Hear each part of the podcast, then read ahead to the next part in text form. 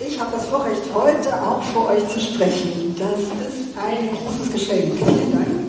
Ähm, normalerweise äh, rede ich ja im Kindergottesdienst und wir haben Impact und wir haben den TK und der ist im ersten Gottesdienst. Das tue ich gut. Soll ich was tun? Ja. So ist es besser? So gefällt es dir nicht? Ich weiß nicht, was das ist. Ich gehe mal kurz näher ran. Entschuldigung. So ist besser. Alles klar. So. Also wir haben den TGK und der TGK, das ist äh, eine Zeit, in der Menschen anfangen, eigene Entscheidungen zu treffen. Wenn man 13 ist, dann weiß man, gewisse Dinge will ich nicht mehr. Zum Beispiel die Meinung der Eltern. Ich überprüfe das erstmal, ob das irgendwie noch eine Relevanz für mein Leben hat. Und dieser ist deswegen für uns so wichtig, weil wir einfach merken, die Kinder, mit denen wir zusammen sind, werden erwachsen, verändern sich. Der Einfluss der Eltern schrumpft. Eltern finden das sehr schwierig, Kinder finden es gut. Was bieten wir als Gemeinde an? Bieten wir an, zu sagen, nee, nee, nee, das war schon immer so, mach weiter. Oder, und das ist für mich total wichtig TGK, wo ich sage, es geht jetzt um euch. Es geht darum, was willst du mit deinem Leben machen? Du fängst an, deine eigene Entscheidung zu treffen. Du fängst an zu entscheiden, wer sind meine Freunde, was gucke ich mir in meinem Handy an, womit verbringe ich meine Zeit, was sind Vorbilder für mich und was lehne ich komplett ab und was interessiert mich auch null.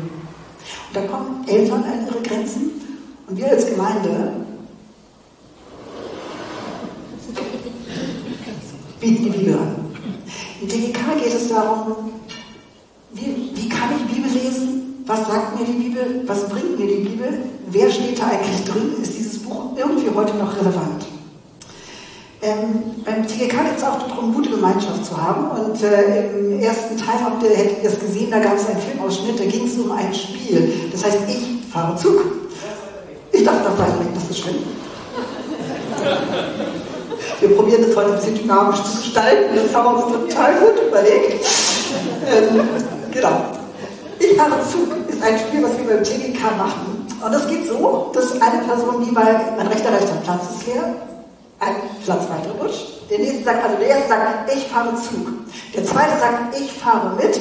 Der dritte sagt, ich fahre schwarz. Der vierte muss einen Namen nennen. Bist du nicht schnell genug, geht der von der Mitte auf diesen freien Platz. Es geht darum, mit wem fährst du Zug, wer ist Partner in deinem Leben, wo geht es eigentlich hin mit deinem Leben. Jetzt habe ich in der Bibel keine Geschichte mit Zugfahren erlebt. Ich weiß jetzt nicht, Matthias, ich glaube, das ist schwierig zu dieser damaligen Zeit, war Zugfahren nicht so gut. Ähm, ich nehme eine andere Stelle, und zwar Lukas 19. Wer weiß denn von euch, was in Lukas 19 steht? Jesus, schon mal gut. So, ja, also gut, dass die Kinder äh, antworten. Ne? Jede zweite Frage ist mit Jesus zu beantworten. Ähm, Lukas 19, 1 bis 10, es geht um Zachäus. Äh, ich glaube, ihr habt sie schon mal gehört, diese Geschichte. Ich lese sie nach der Hoffnung für alle vor. Jesus zog mit seinen Jüngern durch Jericho. Dort lebte ein sehr reicher Mann namens Zachäus, der oberste Zolleinnehmer. Zachäus wollte Jesus unbedingt sehen, aber er war sehr klein und die Menschenmenge machte ihm keinen Platz. Da rannte er ein Stück voraus und kletterte auf einen Maulbeerbaum, der am Weg stand. Von hier aus konnte er alles überblicken. Als Jesus dort vorbeikam, entdeckte er ihn. Zachäus, komm schnell herab, rief Jesus. Ich möchte heute dein Gast sein. Eilig stieg Zachäus vom Baum herunter und nahm Jesus voller Freude mit in sein Haus. Die anderen Leute empörten sich über Jesus. Wie kann er das nur tun? Er lädt sich bei einem Gauner und Betrüger ein. Zachäus aber sagte zu Jesus, Herr, ich werde die Hälfte meines Vermögens an die Armen verteilen. Und wenn ich am Zoll zu viel abgenommen habe, dem gebe ich es vierfach zurück. Da sagte Jesus zu ihm, heute hat Gott dir und allen, die in deinem Haus leben, Rettung gebracht. denn auch du bist ein Nachkomme Abrahams. Der Menschensohn ist gekommen, Verlorene zu suchen und zu retten. Ich weiß jetzt nicht, wie es euch gehen würde, wenn heute Jesus hier durchgehen würde und sagen würde, heute bin ich bei dir Gast. Ich habe dich aufgeräumt. Waschmaschine liegt sonntags. Äh, weiß nicht, ob das wirklich so gerade Zeit ist und eigentlich, äh, ich habe heute schon Termine, äh, ich habe gar nicht so viel Zeit für dich, passt mir gerade nicht oder fünf Minuten. Das geht vielleicht noch, aber ich muss lernen, morgen Klausur oder ähnliches, ich habe eigentlich gar keine Zeit für dich. Wir merken, dass Zachäus komplett anders reagiert. Er steigt vom Baum runter, weiß nicht, elegant, aber er sagt also voller Freude, komm in mein Haus, komm einfach rein. Und er weiß genau, er hat eine Menge Mist gebaut. Zachäus ist sich dessen sehr bewusst. Er kriegt es ja auch mit, die anderen lassen ihn gar nicht ran. Er ist derjenige, der zwar ziemlich reich ist, aber keine guten Beziehungen hat.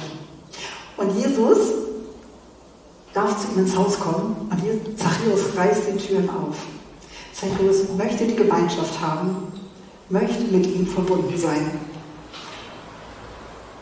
Habe auch eine erste Hilfekiste für euch mitgebracht. Meine ist aber eine wirkliche erste Hilfekiste und keine so eine Spiel-erste Hilfekiste. Was bei mir drin ist, ist, dass Jesus, wenn er zu uns kommt, oft unsere Wunden verbinden möchte. Er möchte erst mal sagen, hast du Zeit für mich? Ich weiß, wie es dir geht. Ich weiß, was in deinem Leben los ist. Ich bin für dich da. Ich bin der Ritter. Ich bin da, um mit dir über deine Wunden zu reden, über das, was in deinem Leben schwer ist, das, worüber du vielleicht mit gar keinem anderen reden möchtest. Ich bin da, um dich zu heilen. Denn es ist auch so, dass Jesus gerne Zeit mit uns verbringen möchte. Ich weiß nicht, wie voll dein Leben ist. Passt Jesus da überhaupt noch rein? Du warst jetzt heute im Gottesdienst. Kannst du einen Haken hintermachen? Hab ja Zeit mit Gott verbracht. Gut, ne? Vielleicht möchte er mehr Zeit mit dir haben. Vielleicht möchte er, dass du ihm richtig zuhörst.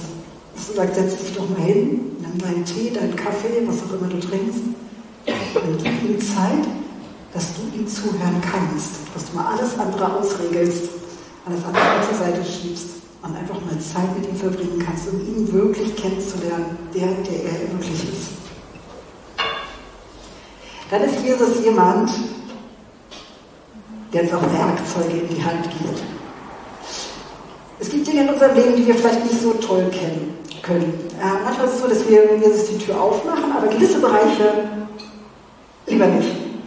Das ist ein bisschen peinlich. Das muss er nicht sehen. Da, da will ich ihn auch gar nicht richtig reinholen. Also äh, ich war jemand, äh, ich bin bis heute, die in Sprache nicht so wahnsinnig gut ist. Was ich besser kann, ist Mathe, Naturwissenschaften, logisch. Das kann man sich erklären, das macht irgendwie alles Sinn. Sprache macht wirklich keinen Sinn. Diese ganzen Regeln, unregelmäßigen Verben, Rechtschreibung, ach, diese, das ist nicht meins. Jetzt war ich in der Schule, äh, war so 16, habe gemerkt, okay, ich, ich kann Gott über, mit Gott will ich mal anfangen, über die Dinge zu reden, die mir peinlich sind und habe angefangen zu sagen, äh, ich habe ein Problem mit diesen ganzen Englischklausuren, Englischarbeiten, ich, ich, brauche da Hilfe, ich krieg's nicht hin.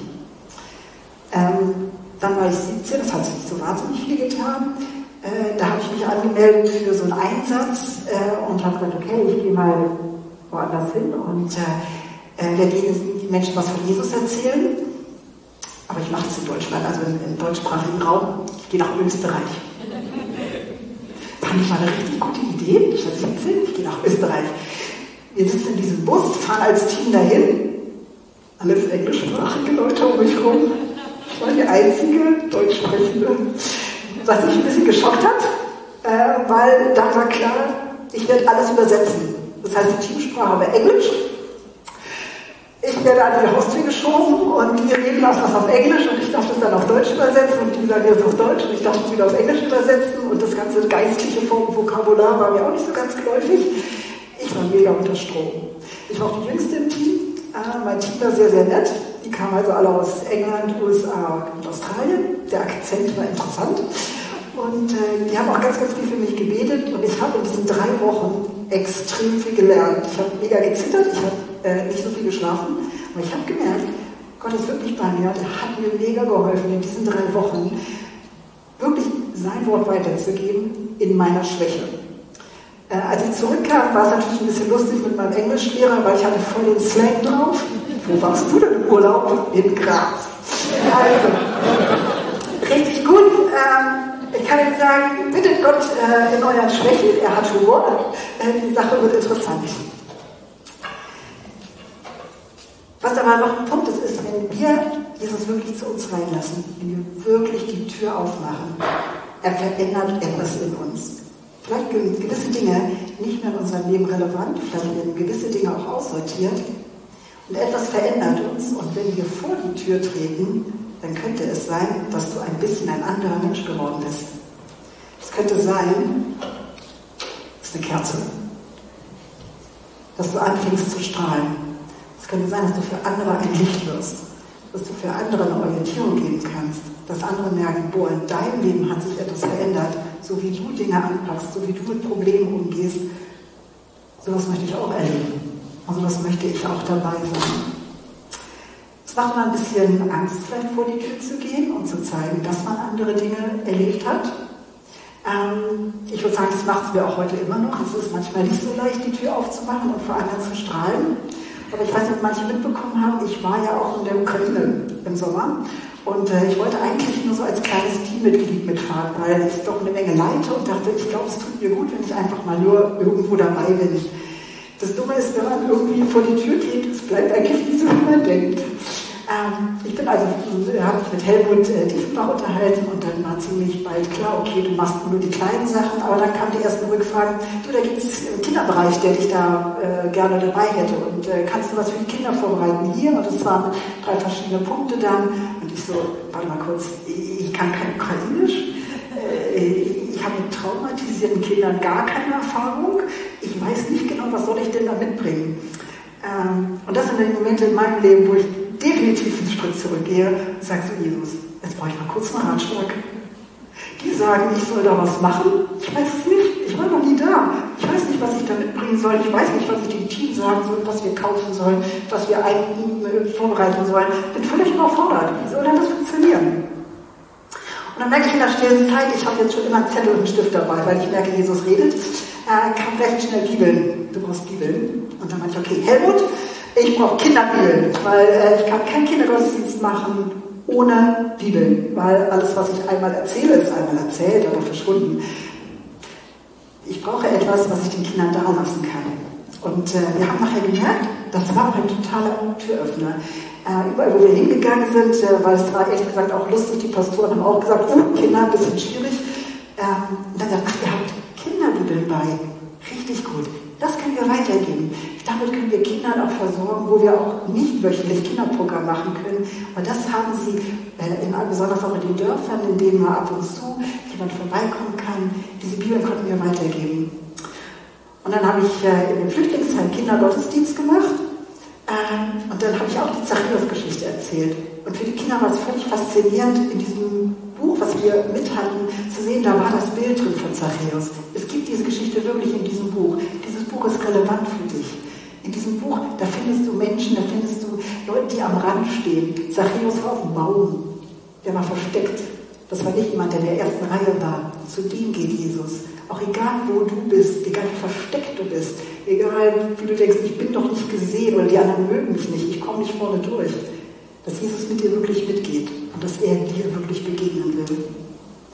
Das ist für mich so echt dieser Punkt, so inwieweit mache ich die Tür auf, inwieweit lasse ich Jesus überhaupt in mich rein, inwieweit habe ich Zeit für ihn, dass er mich verändern kann. Meine Bedingungen ändern sich nicht unbedingt. Die Herausforderung, die habe ich weiter. Mein Punkt ist aber, inwieweit gehe ich die mit ihm an? Und inwieweit ist er meine erste Hilfe oder erst die fünfte. Erst wenn ich selber gemerkt habe, äh, ich habe es nicht hingekriegt, meine Kraft ist am Ende, meine Nerven sind durch, meine Intelligenz schafft es nicht, frage ich ihn erst dann oder frage ich ihn vielleicht zuerst? Weil das ist das mich, was Jesus nochmal klar sagt. Er ist der Retter. Er ist nicht ein netter Helfer nur. Er ist wirklich der, der an allererster Stelle steht, der für uns gestorben ist, der für uns auferstanden ist der einfach an unserer Seite sein will. Wir im Kinderbereich, Wir hätten manchmal sogar noch eine kleine Bitte an euch. Das, was ihr mit Jesus erlebt, teilt das bitte. Manchmal erzählen uns Kinder, sie sehen gar nicht, dass Eltern was in ihrer Bibel lesen. Sie wissen gar nicht, was die überhaupt erleben. Haben die überhaupt Lieder, die sie gut finden? Ist Jesus in ihrem Leben präsent? Was macht das für einen Unterschied, mit ihm zu leben? Das würde unsere Kinder, unsere Jugendlichen extrem beeindrucken, wenn ihr aus eurem Leben erzählen würdet. Und ihr einfach zum Teilhaben lasst, was in eurem Leben mit ihm schon alles passiert ist. Ich würde noch einmal beten. Jesus, ich danke dir so sehr, dass du an unsere Tür klopfst. Ich danke dir, dass du sie nicht eintrittst. Ich danke dir, dass wir bestimmen, wer in unserem Leben ist, aber ich danke dir, dass du der Retter bist, der reinkommen will, der uns heilen will, der uns helfen will und befähigen will, ein Leben wirklich mit dir auf dieser Welt zu leben, um ein Licht sein zu können. Danke, dass wir dir absolut und immer vertrauen dürfen. Und danke, dass wir jeden Tag mit dir starten dürfen. Amen.